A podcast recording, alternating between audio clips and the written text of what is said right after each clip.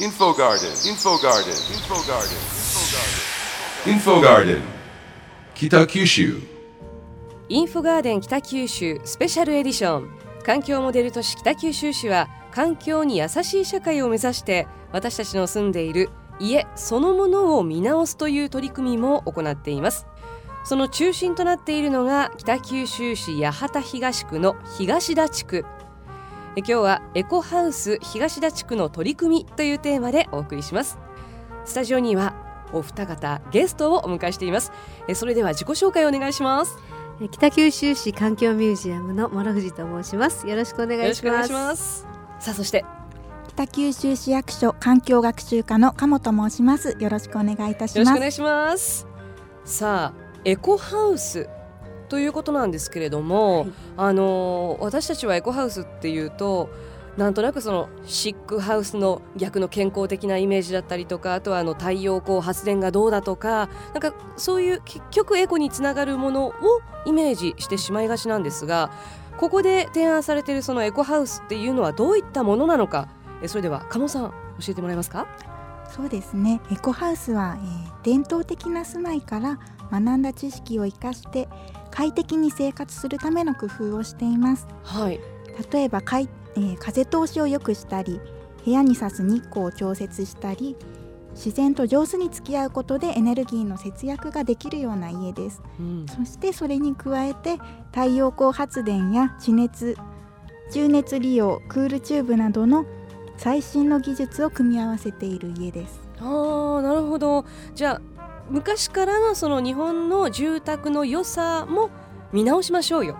新しい機器も取り入れましょうよ。ということなわけですね。そうですね。だからサザエさんのお家がね現代版になった感じ、縁側もあるしそれからお庭もあるし、はい、えー風通しあのいいように作ってあったりとかそれを、うんえー深い昔ながらだとやっぱり寒かったりいろんな不具合がある。それを現代のね技術で、うん。エコ技術でうまく暮らしやすいようなね快適にあの暮らせるようにというのが今回のエコハウスの面白いところですね。あの昔の大工さんは例えばその長年の経験であこっちから夏場は風が吹くからうんこういうふうに建てようとか、はすごく考えて家を建てていらっしゃったということなんですけれどもそういったことをちょっと見直していきましょうと。うんすごい風光をまず一番最初に調べたんですね。うんで風光それから太陽のあの差し込みがどの角度から来るかとか、うんだから木をどの風に植えれば、えー冬はこう葉っぱが落ちて夏は葉っぱが茂って風がやってくるよとかですねへえだそういったところまで計算してるのがこの住宅展示場にはないエコなテイスト面白いですよ。ああ、鴨さん普通にへーって言ってましたけど。でもっと面白いのが、はいあの桜島の火山灰はい。あれを壁に塗ってるんですよ。面白いあの漆喰なんていうかな壁塗りのええ左官屋さんが見えて、はい。で呼吸する壁なんですよ。あの普通漆喰っていうのは呼吸するということで、はいはい今あえて漆喰を塗られる家庭って増えてると思うんですけれども、それを桜島の？そう火山灰が入っているんですよ。であの空気は通すけど水は通さないとかそれからあのだから匂いをうん、シャットアウトするとかですね桜島ではその火山灰をね家畜のあの寝床に撒いたりすると臭くないらしいんですよね。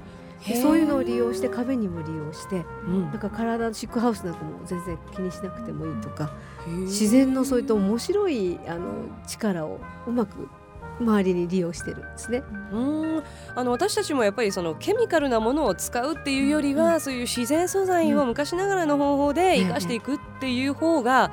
ぱ住む側にとっても心地よかったりしますよね。だからねエコってねね。技術だけじゃなくていかに快適に住めるかというこの人の体にうん。優しいっていうのがどうなのか、うん。それは全てエネルギーや電気だけではない、うん。でもそれも上手に利用するっていうのが今度のこのエコハウスの売りかもしれないですね。だからね来てみて感じないと分かんない、うん。頭では分かんない、ね。あの入ってみてあーなんか気持ちがいいかもって思っていただけるようなエコハウスを私たちは選んだつもりなんですけどね。土間を通った時にひんやりそうそうそう縁側ではちょっとポカポカするなとか、うんそういった感じを体感できるということですね。えー環境ミュージアムの今回敷地内に建設したということなんですが、はい。改めてこの環境ミュージアムの役割をですね、はい。伺いたいんですが、えー一口に言ってですね来たら楽しく学べるっていう環境学習施設でもあります。でも学習といって硬いものではなくて小さな子供さんは2歳ぐらいからでおじいちゃんおばあちゃんは99歳まで利用できる環境学習施設なんですね。でそれは単に知的に学ぶっていうだけではなくて環境ってやっぱり人の暮らしなのであのスタッフとのコミュニケーションを通して「はあこれが今の環境なんやね」とか「ああ帰ってなんかやってみようかな」とか思ってもらえるようなそんな施設になってます。じゃああのすごいあの難しくって昔あの学校で勉強したようなあんな感じじゃなくってではないですねと。ても楽しいはいことができるところなんですね。であの北九州のこの環境の歴史が郊外の歴史が分かるのはここだけですね。うーんそれとボランティアの方たちがあのエコ工作をしながら本当におじいちゃんおばあちゃんたちがこう対話しながらうんエコのこう心を伝えてくれる、うん、そんな面白いところです。へえ。あの岡本さんはまだ若くていらっしゃるとお見受けしますけれども、ご結婚は？あしてないですあこれからですか？これからですねじゃああの結婚して また住宅を建てるときにこんな家がいいなあんな家がちょっと気が早いですか？いいあ ちゃんとそうですねでも参考になりますよね そうですよね。あと無理やり言わせちゃいました今。なんかこれから家を建てる人にとっては、まあそれ以外の人にとってもなんですけどすごく参考になる家だと思います。うん。じゃあぜひあのどこに行ったら見れるのかそれからあの私たち簡単に行って見られるのかということなんですが、ぐに見れますよ。無そうなんですか？料で見れるので。